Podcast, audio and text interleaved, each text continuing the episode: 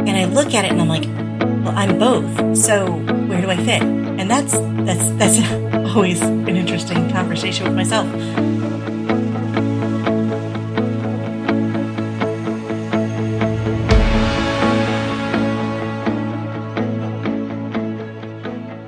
Welcome back to Diversity on Fire. This is your host, Heather. At Diversity on Fire, we are on a mission to inspire new thought and dialogue by sharing open conversations on all types of diversity related topics. Today, I'm chatting with Tricia Williams. She is the proud owner of My Tribe Print and Promo, a female Native American owned business. Tricia is also, among many things, a mom, wife, and proud Native American from the Wyandotte Nation. As a child, Tricia was not only physically separated from her Native American heritage, but was also told that it wasn't okay to share that information with others. Her thirst for learning and desire to unbury her identity has set her on a mission to bring awareness to the lasting effects cultural genocide have on many Native Americans, including herself. Welcome to the show, Tricia. Thanks so much, Heather. I'm glad to be here. yeah, I'm really excited to have come across each other in our networking sphere and have the opportunity to chat with you and that you're you're very willing to have this open dialogue. I think it's really important. I usually start and end the show with some common questions. So, the first one I'll start with, what does the term inclusion mean to you? And do you have a specific experience that you want to share where you did not feel included? Um inclusion to me it just means everyone being treated the same. Um, and yes, I will say, as a teenager, when I first left New York and moved to Oklahoma, um, I did not feel included into our culture, the, the Native American culture, but I also didn't know how to ask to be included.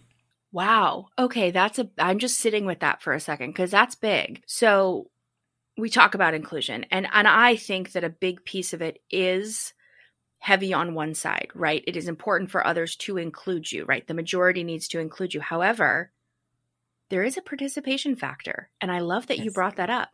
Absolutely.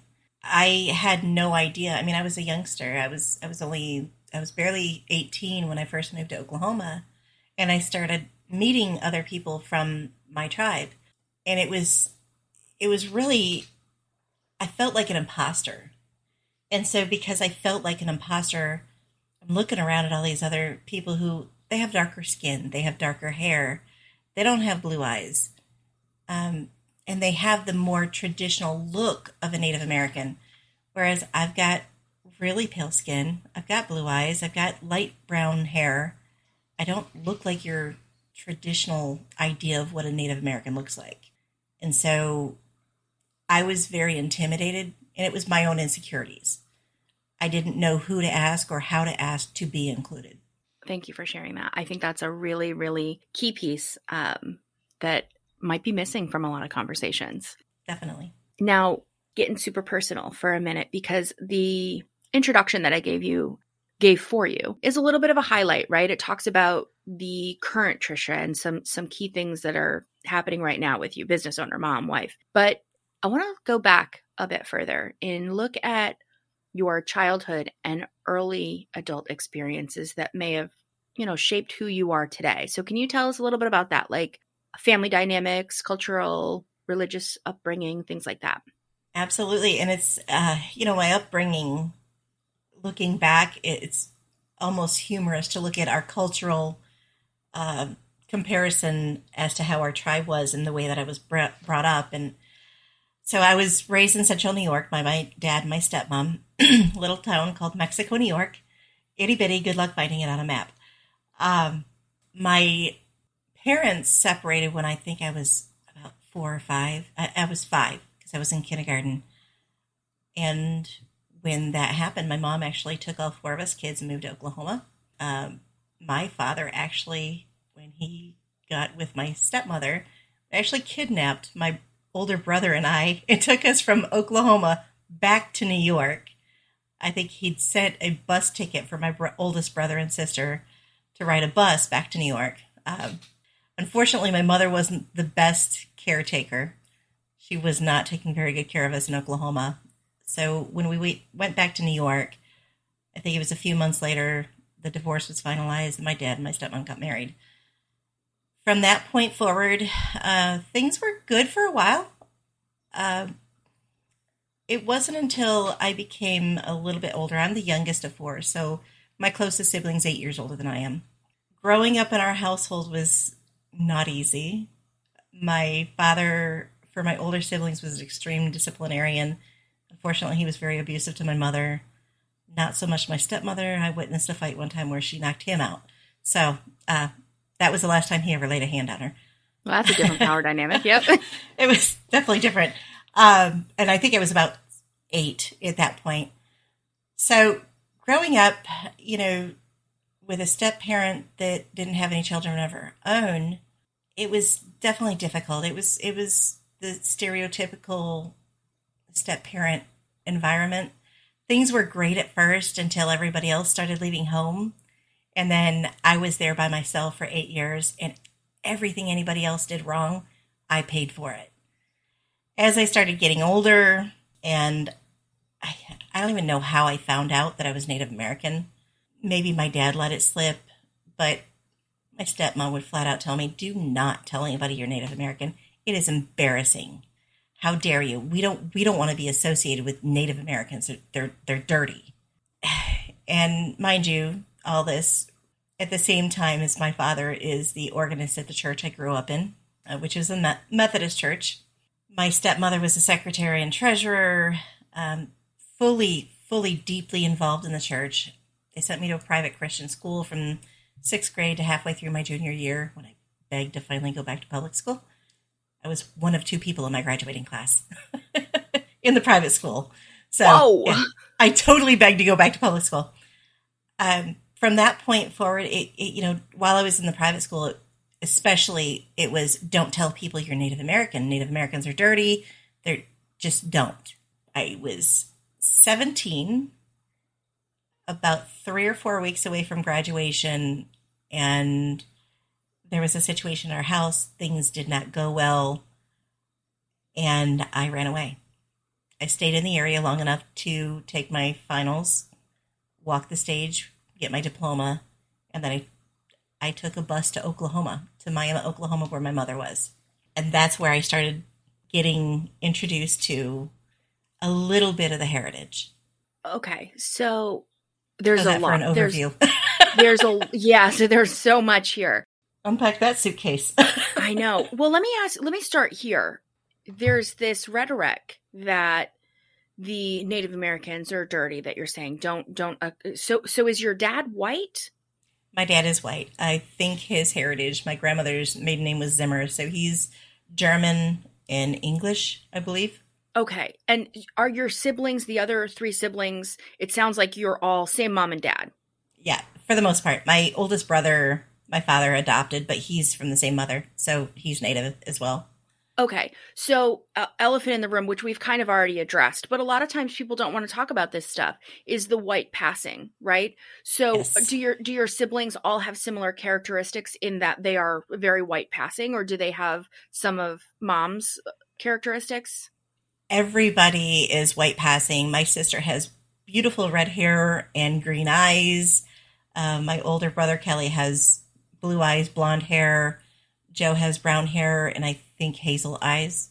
Okay. We're all very, very much white passing. Wow. Well, first of all, I just want to, and I don't want to necessarily go down a super negative path, but I just want to express some compassion for the fact that you find this piece of yourself out, right? You find this truth about yourself. And then you're told that the, that truth that is in fact a part of you is wrong and is dirty. Like, what the hell does that do to a, to a teenage girl? That's it was, wild to me. It was hard. Well, and, yeah. I'm going to fast forward just a, a, hair. You know, I have recently found out, you know, we, we're the Huron Wyandotte tribe. The word Huron was given to our tribe by the French, and the rough translation of it is trash. So, and then growing up being told, you know, Native Americans are trash. We don't want you to be associated with that. Yeah. It's very unfortunate and not at all outside of the alignment of, of all the other stories that I've heard. So so kind of skipping to that or not skipping to that, but actually let's stay on the the white passing for a minute. How do you feel like if you could articulate what you think that has done for you in terms of an impact? Like you're you're white passing, you're not native enough. You're told from family, from people that are supposed to be your family, stepmom and dad, that, you know, part of you is dirty. Like how do you feel like that impacted you? It definitely affected my self esteem, um, myself, just the way that I looked at who I was. And it, un- unfortunately, it wasn't just the Native American aspect. It was growing up, there was quite a bit of abuse in our household. So it was from all aspects. But growing up in that, in an area or in, in a household where I was told that, you know, I w- wasn't Native American enough or not to tell people and then going to an area that was predominantly Native American, it was that was difficult. Yeah, and is it just uh, this is not funny. I'm not laughing because it's funny, but just the hypocrisy involved in abusive situations and then saying that something else is dirty and wrong. But yeah. but what you're doing is okay. Okay. Yeah. Got right. It. And ironically, my stepmother's father, who was an amazing man, was Native American. Yes. He was a, a, a wonderful, wonderful human being. And he was Native American. In fact, my my stepmother looked more Native American than I did. really? So there is yes. a deep, deep seated issues within all of that. Yes.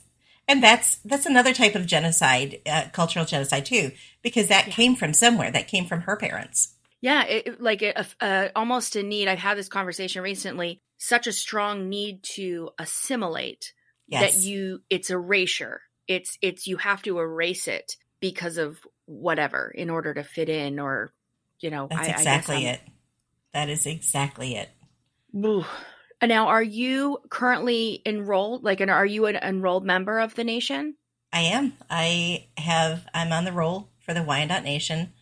Um, all four of my children and my grandchildren are on the roll. And I will attribute that to my grandmother on my mother's side. She kept amazing records. And she was just, she was a wonderful, wonderful woman. I love that. So once you moved back to Oklahoma, you were, you, you kind of reconnected with mom. Were you in touch with her the whole time or not really? Not really. Um, and I think that that was my father's doing as well as my mother's doing. I think she was uncomfortable trying to reach out because she didn't have the finances to support us. So she felt inadequate to even reach out. Yeah, and there's well, and and we won't necessarily go down that because I know that a lot of it would be speculation on our part, but there's a lot of trauma that comes from all kinds of background things and all kinds of history that we'd like to uh, society i should say would like to just say oh mom was an unfit mom Okay, but what caused that? Because she went through some serious trauma with my father. I think there were there were at least two times where she landed in the emergency room and coded because of what my father had done to her. Oh, good God, coded. Okay. Yes. He was not kind to her at all. Okay. Ugh. Remember, I'm I'm the youngest I'm the youngest of four, so my other three siblings saw all that. Yeah. So, and when you got back to Oklahoma, do you feel like you were able to bond with mom? Not, it almost feels like it was surface level. As of today, we don't have a relationship, but it, it felt very surface level, uh, more like two friends that ended up living together for a while and okay. getting to know each other. And I hate to say this, y'all, please don't judge me. Um, I ended up realizing that I didn't really care that much for that friend. Yeah, I don't think you need to. Yeah, I don't think anybody needs to judge you for that. I, there's, you have to do what, and you have a whole family that you're responsible for. So there is a point to which we have to decide not to carry on generational trauma. Um, exactly and not everyone it. decides to do that. Not everyone decides that they either can or, or will do that. But yeah, sometimes that's what it takes. Now, I want to just touch on so being an enrolled member, I don't know that everyone listening might necessarily know that. So it's basically, it means you're in a f- official member of this nation mm-hmm. of of and and your I mean I'll, let, let me actually let you describe it so I don't word mince it. We are a federally recognized tribe. We happen to be one of the smaller tribes in the U.S. We only have 7,011 members as of the last check that I knew of. I, that was about a month ago. So, being a federally recognized tribe gives us our own sovereignty. So, I actually have dual citizenship within the United States and our nation. So, to me, that's that's pride. I'm so proud of yeah. that. But it's taken a lot of a lot of time to get to this point where I'm really proud of it. What does it take to become a member? Because I know that well, we're not going to go all the way back in history, but initially it was a matter of the US government saying, you have to do this because otherwise we're not going to recognize you and it was a source of control and again erasure. But now each each nation kind of has a little bit more control over their own requirements. Can you tell us about that? They do and if i'm correct i believe ours goes more on uh, birth and death records. So we've got historians within our tribe that they, that's literally what they do. They check birth and death records and they trace our genealogy. Um, some tribes I know go on blood quantum, and for some reason it seems to be a hot topic uh, or a hot hot button when you bring up the word the words blood quantum. To me, it's a scientific fact. Either you know my blood quantum is five one hundred and twenty eighths, which is somewhere close to a sixteenth. Um, there are others that I don't understand this personally, and this may be my white facing side of me that take that as offensive. To me, it's it's just a scientific fact. So it's a number. Yeah, I think so. And this is just totally from my understanding um, and the way I see the blood quantum. So, first of all, one of the things that I don't like about it is that it is not the Native American groups. It is not the indigenous people that that that it originated from. It originated right. from the U.S. government again as a source of control and as a way to essentially over time eliminate a Weed group of out. people. Weed them out. Yeah, and and from and that I, aspect, I do understand. Um, but it's not our blood quantum that makes us who we are. No, it's not. And I have I did hear a story and this is this is the piece that I feel is um really challenging is I heard a story from a couple. It was two uh two females that were in a relationship and I, I'm not sure if they were married or not. Regardless, they were looking at a surrogate uh, because they wanted to grow their family. And they had this conundrum because they're like, we need to make sure that are surrogate because they they were already not I guess if we're saying like full blood Native mm-hmm. Americans, you know what I mean? They already had um, a lower percentage. So they, if they went with someone that was white as a surrogate, then their child might not be recognized within their community. And I, I right. just find it so unfortunate because that's just not how we build human families. It's not. And honestly, our tribe and throughout history, through wars and through feuds with other tribes, when they would take prisoners, they would assimilate those prisoners into our tribe. and it happened with settlers, it happened with the French. People who we would have taken as prisoners of war, they then became part of our tribe. Yeah, I mean, I just, I guess I think of it and it's like, tell somebody who grew up somewhere and is fully immersed and that's their identity and tell them, oh, by the way, you don't belong here anymore. What? Mm-hmm. Who says? Yeah. It's just, yeah. So tell me about kind of the, the coming into. So you you mentioned you saw it, it, kind of was a little bit triggered by your grandma, but then also it sounds like you saw a video um, that that sparked even more interest. I did. Actually, Chief Billy Friend, he's the chief of our tribe. Back in July of 20, 2022, I started just doing a little bit of research. I had some time on my hands and he had posted, somebody had posted this video of him giving a speech to the Pachyderm Club in Wichita, Kansas. And during this speech, I hear the chief of my tribe, this important guy, talking about, I didn't even know the term at that point, cultural genocide. And he's talking about his grandparents were put into boarding schools and they were they had their hair cut they were forced to wear uniforms they were disciplined if they were if they spoke their language. And they were taken from their homes to be placed in these boarding schools. Uh, they're also known as residential schools. And uh, his grandparents went through that. So while raising his parents of course they they didn't want they didn't know their culture as well because they were pulled out of it they didn't teach it to their children, so their children couldn't pass it on to our chief. And so he has the same feeling I do.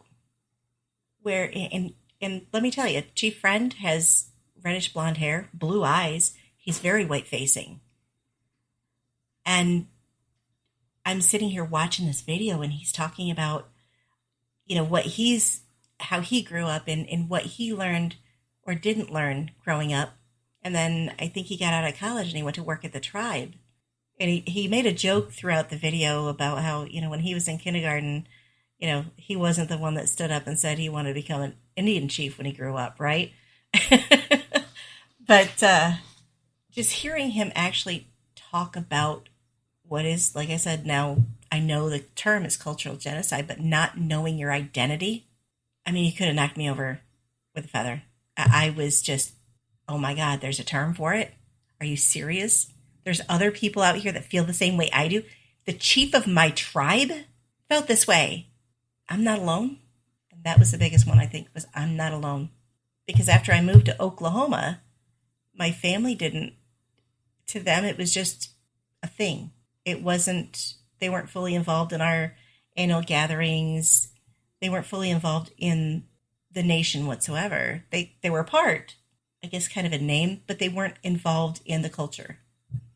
Telling, and this is why I love having these conversations because sharing your story, you don't know who it's going to touch. I mean, at the time, you know, you didn't exist to him, right? Like yeah. he didn't know you were watching his video from wherever you were. Not a clue.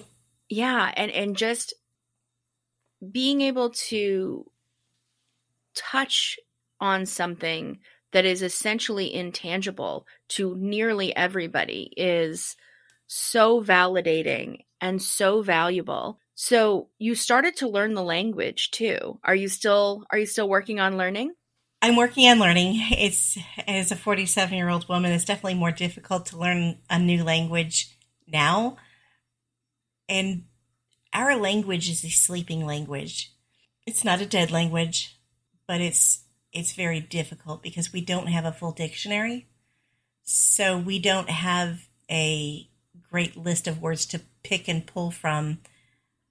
I can say hello and goodbye, and I think thank you. so kwe, kwe is hello. Tijama is goodbye. But learning the other phrases and the other words is it's extremely difficult, and unfortunately, we don't have a great way of teaching it. R- really, as an adult, as we get older, unfortunately, language does become a lot more challenging, anyways. But especially if you're saying, is this language shared with any other uh, tribes or nations? No, it seems like most tribes have their own individual language. Okay. And it's not a. Whereas we here in the United States, we can learn French, German, English, Arabic, uh, Korean. We can learn other languages freely indigenous tribes don't seem to be real fond of sharing that knowledge of the language with others. It's something they they, they seem to keep within their tribe. Yeah, and bef- and before we hit record, you and I were talking a little bit about um, some of the reservations that tribal members and Native Americans, uh, indigenous, you know, whatever term they choose to use or, or they want to use. There's some there's some challenges with sharing, which I, I, can appreciate and I can respect, especially because of what you're saying, what your what your stepmom and what your dad said, that's not an isolated incident. Absolutely. And not. it's not not happening anymore. It's still happening. So trying to hold on to your own identity, your own sovereignty, having love and faith and respect for yourself and your culture while there is a rush of outside influence that's telling you that you're not right, you're not okay, you're not valuable, you're not worthy, all these things. I can understand wanting to kind of hold it close to the chest. I do.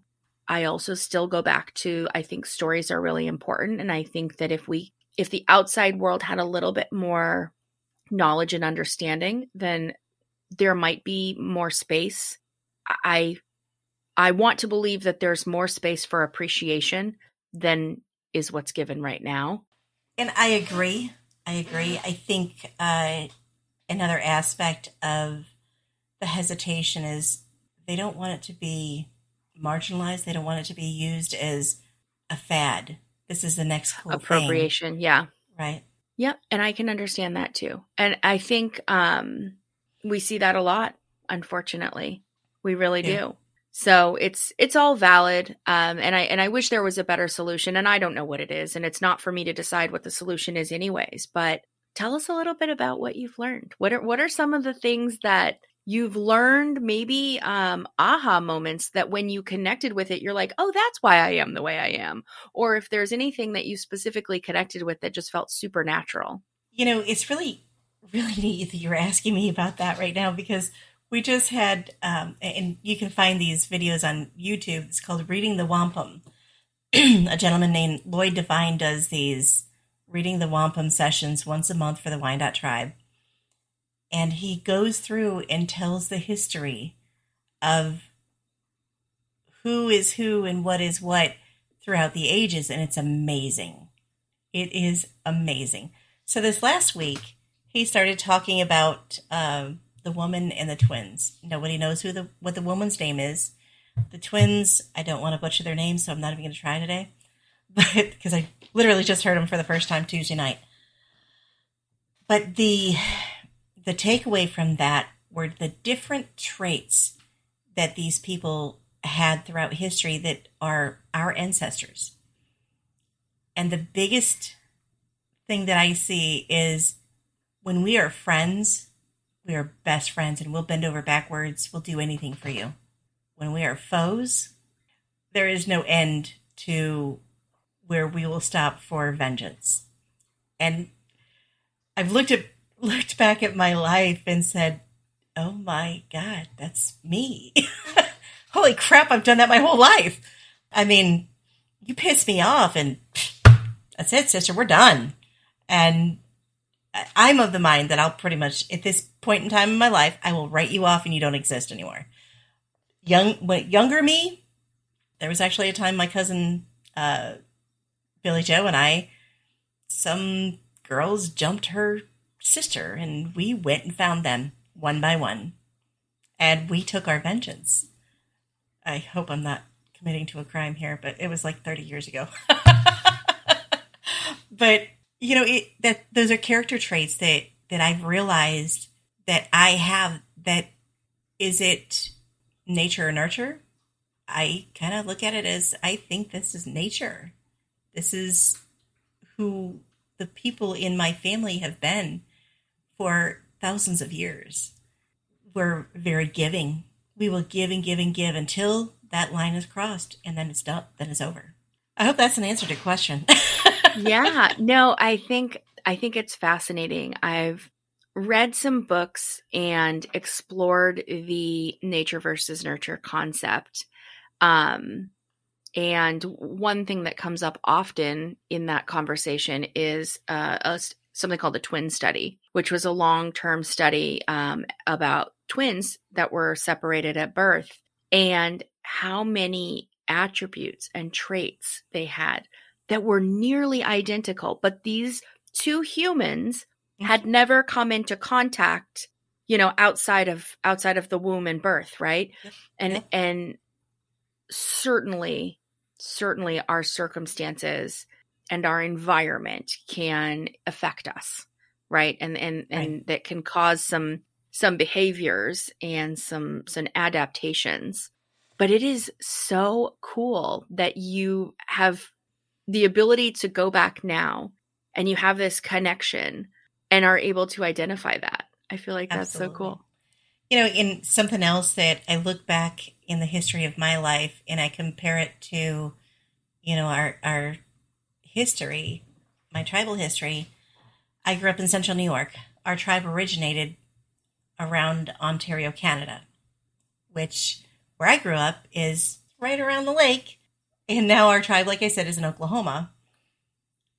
We were also, uh, we moved out of Ohio or out of Canada down into Michigan and Ohio due to warring tribes. We settled around Upper Sandusky, Ohio, and there, there was a United Methodist mission that we became a part of.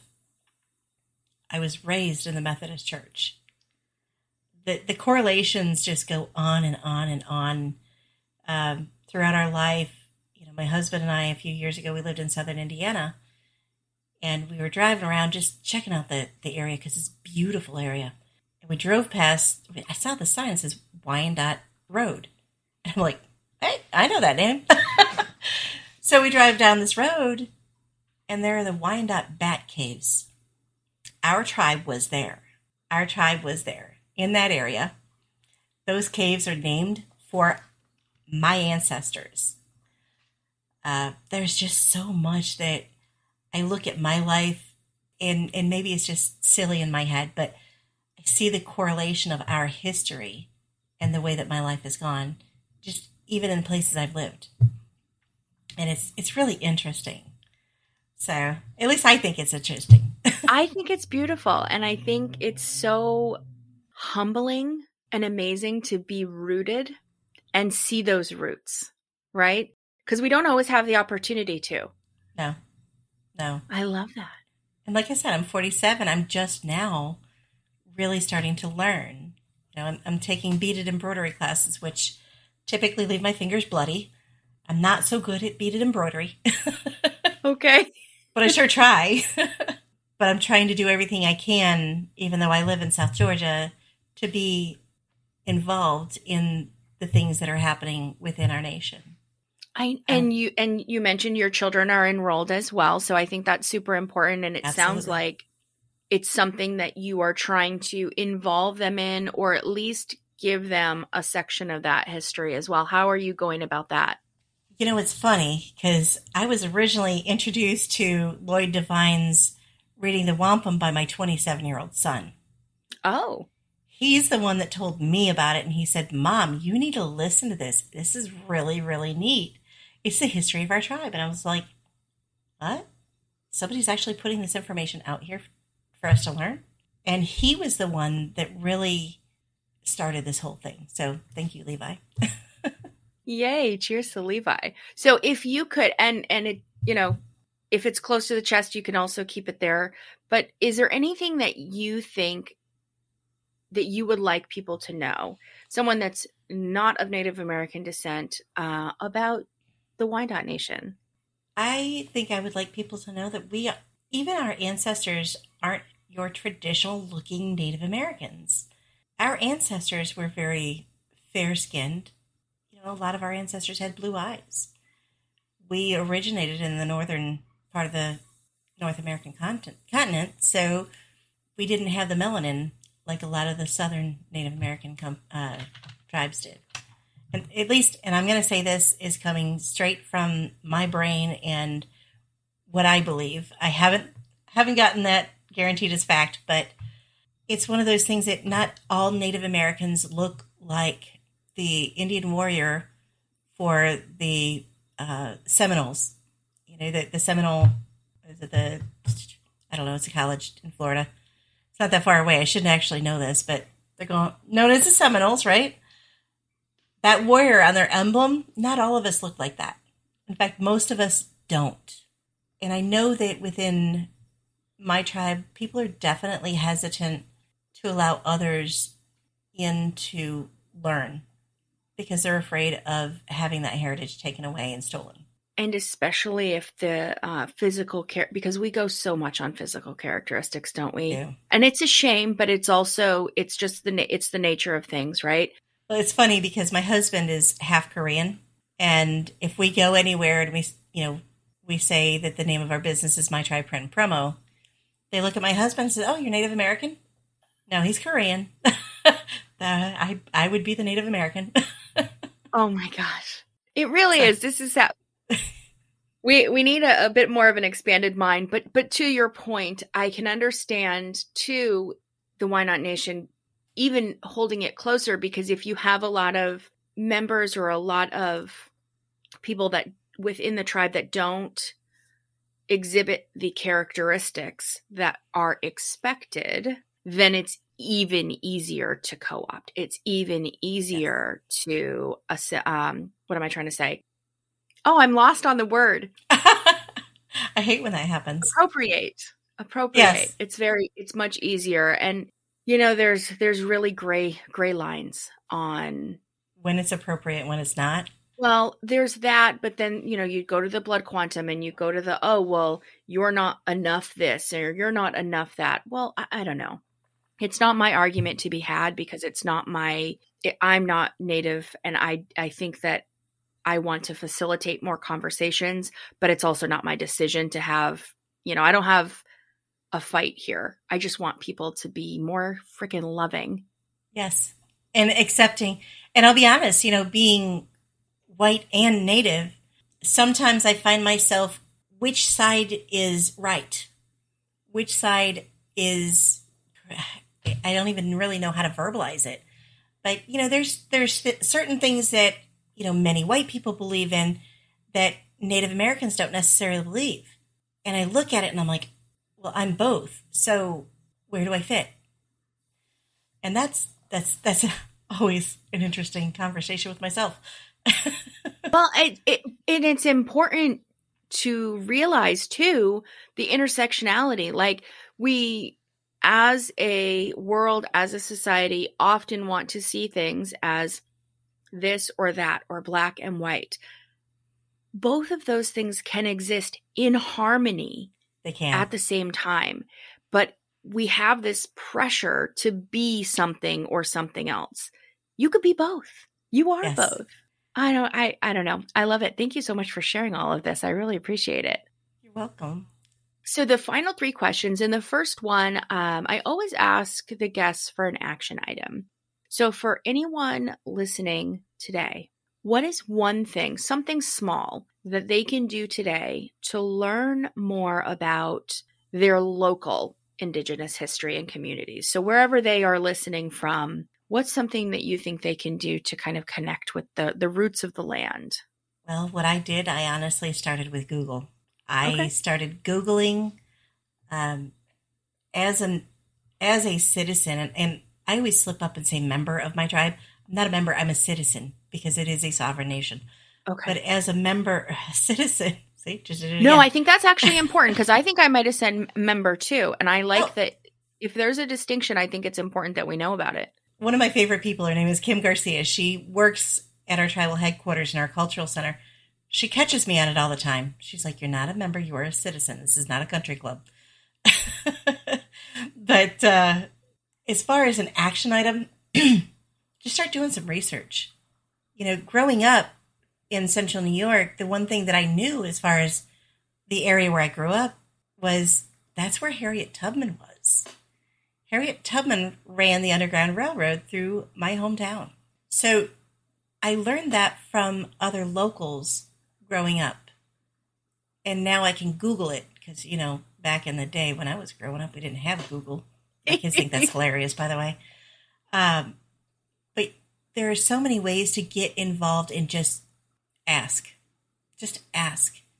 But when you ask, have genuine, true intention don't ask because you want something out of it other than to be a support. Don't ask because you think the jewelry is cool and you just want some of that cool jewelry to wear. Typically, our native jewelry actually has meaning. So, how's that for an for a uh, an action? I I love it and I do and I actually I specifically love it because it is very easy and and and the goal again is action item but we I want it I always want it to be something that's people have a bazillion things going on and I think it's really important that people take these actions because in my opinion conversations can move the needle. So I love it. Google. Google. Google. Google's so, where you start. in your current phase of life, what are five words that you would use to describe or identify yourself? Strong, headstrong, which is also something that's one of our native traits. Determined, happy, and excited. How's that? Powerful. Those are power power words. I'm thinking power pose right now. Love it. Uh, okay, and then where can we go to stay in touch with you? So, anybody listening that wants to learn more about you, about your business, where can they go to connect and, and stay in touch? Well, our website is my tribe print. Uh, I'm sorry, my tribe PNP, like Paul Nancy Paul dot com. Uh, we are also on LinkedIn, Facebook, Instagram, YouTube. There is an awful lot out there.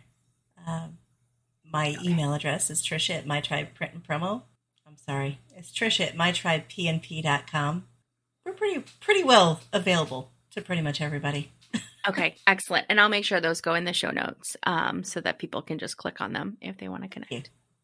Thank you again for sharing this story. I really, really appreciate it. It's been insightful. Thanks for being curious and exploring your roots. It's been a journey for sure, and it's it's far from over. I'm just starting. I am just starting. Thank you so much for listening in to this week's episode with Tricia Williams. I hope this helped you see a new perspective uh, because I believe through conversations just like this, we can all set fire to our ignorance and rise from the ashes together as better humans. Don't forget the thoughts and opinions that we express today, they're ours. Check the show notes on how to connect with Tricia. Also, connect with Diversity on Fire on Facebook, Twitter, and Instagram. We would love a follow, hit subscribe wherever you're listening now so that you never miss an episode with Please share the show and conversation with others. And as always, until next time, don't forget to check your bias and keep the conversations going.